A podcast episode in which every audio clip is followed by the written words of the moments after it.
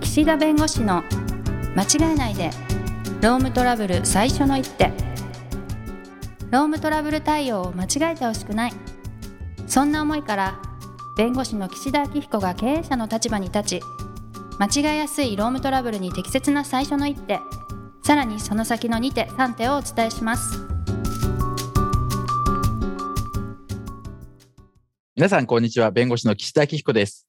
こんにちはナビゲーターのとちおえみですいやー、なんかね、最近思い込みが激しくなるっていうかね、なんかこういう仕事をしてたら、あ、こうだろうなとか、はいはいはい、あこういう文脈できたらこうだろうな、みたいな形でこう思い込んでたけど、実は違うみたいなことが結構あって、お仕事でですまあ仕事というかプライベートというかね、あプライベートで仕も事というかプライベートですね。うーんあのね、うちのね、あの、家にある、その、カレンダーがあるんですよ。家族はがい共有してる。はそのいカレンダーにね、うんある日突然、解雇準備って書いてあったの。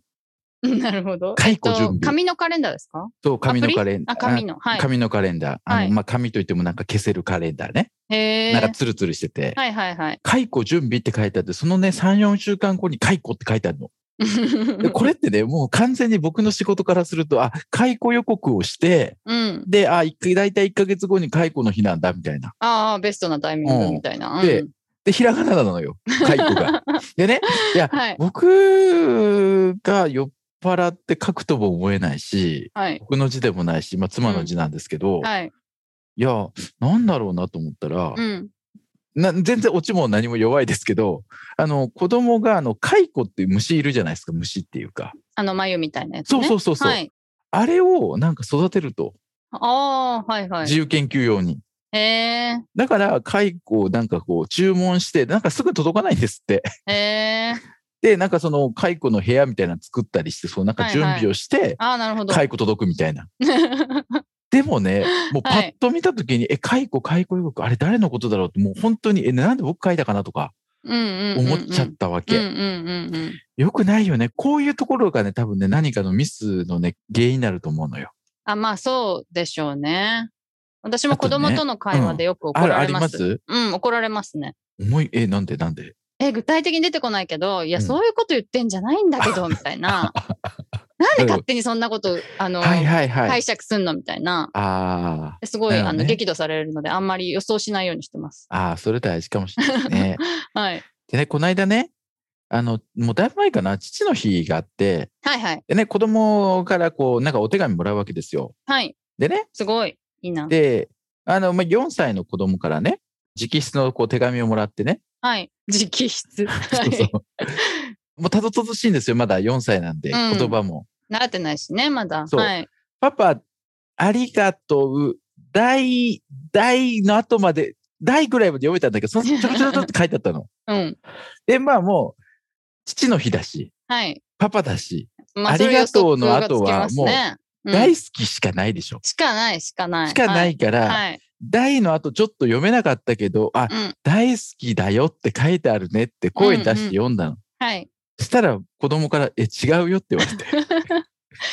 悲しい。何だったんですかパパ、ありがとう、大脱出だった。 どうして絶対それ味で取り繕ってるでしょ。 大脱出。そんなわけないと。脱出って書くの難しい からみたいな。そう。いや、大脱出まで書くなら大好きでいいじゃん。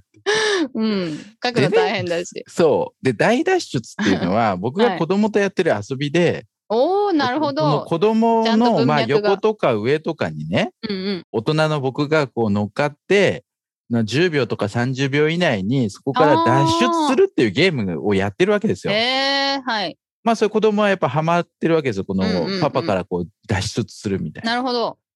でもね、父の日の手紙 にそれ、題まで書いてそれ書くかねって いう。よっぽどその遊びが好きってことですか。その遊びありがとうっていう意味なんですかな。そうああ、なるほ どね。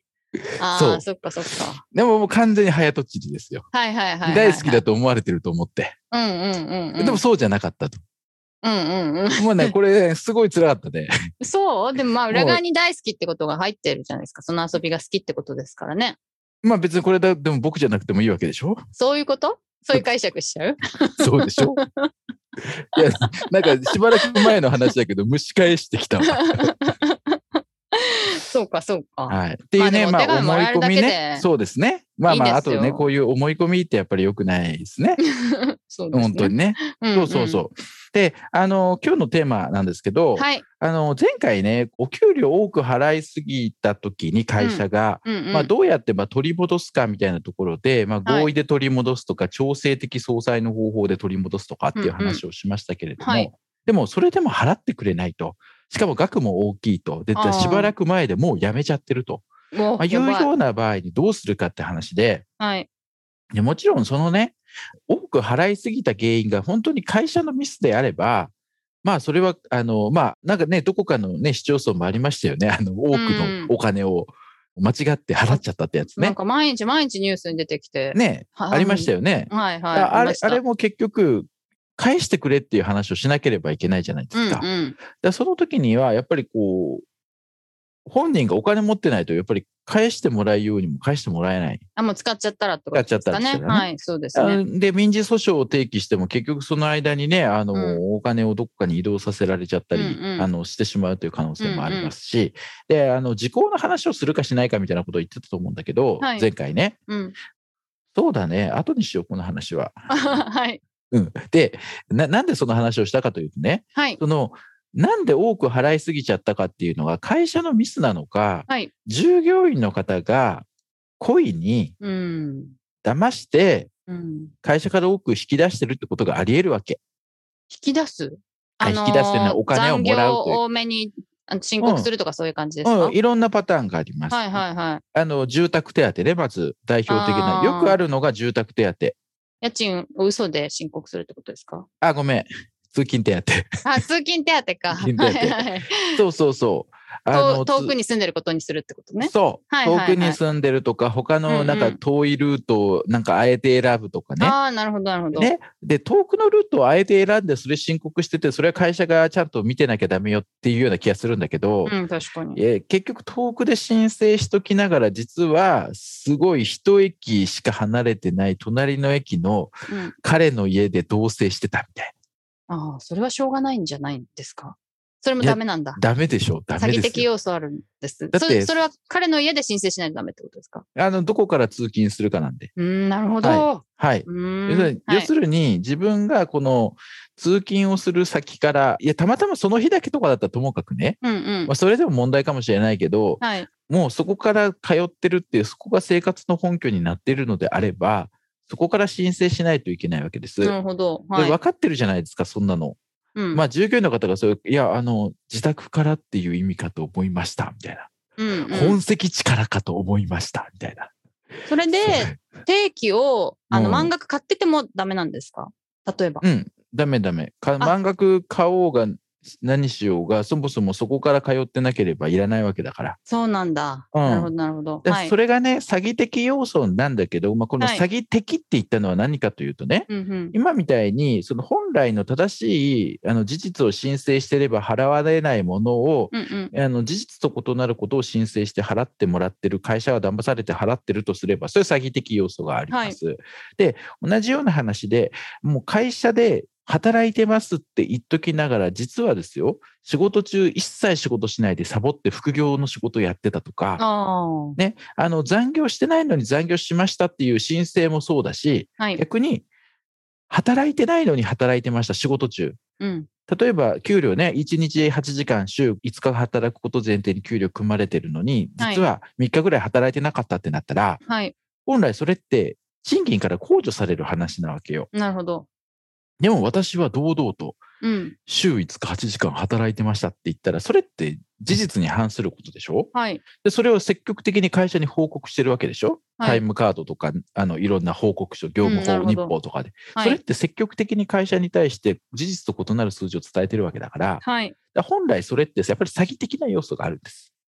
なるほど。はい。でね、ただ、詐欺的要素があるにしても、その詐欺と言えるためには、積極的に相手を騙してやろうっていう意思が必要って言われてるんです。うんうん。うん。だから、もう自分でサボってるのは分かってるのに、いや、サボってません、働いてますって嘘ついてっていうのは、それなんかもう相手を騙してやろうっていう感じするけど、はい。さっきの通勤費の申請とかも、あ、それは自宅からだと思ってましたと。ううんうん。別に親戚の家とか同棲してる相手の家からだとダメだということは気づきませんでしたとはい。いう人いるんです、やっぱり。はい。で、それってやっぱり理解不足なんだけど、騙してやる意思があったかどうかって微妙なわけ。うんうん。なるほで、ど。この騙したとか詐欺だとかってことになるとね、会社がそれで処分をしたりするのであれば、やっぱり会社が立証しなきゃいけないのよ。その、はい。騙してやるっていう意思。おお難しい。これ難しい のよ。はい。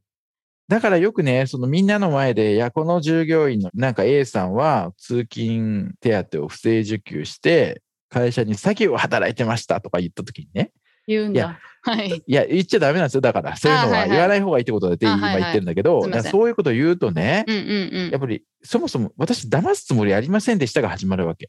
はい。だからなかなかじゃあ、騙したっていうのはなんでわかるんですかうん。いや、だって、就業規則にを読んでも、親戚の家とか、その同性相手の家とかだったら、どうっうて書いてないじゃないですかとか、はい。いや、それから私はその通勤手当とか興味ないんで、給与明細も見てませんとかって言われちゃうとね、うんうん。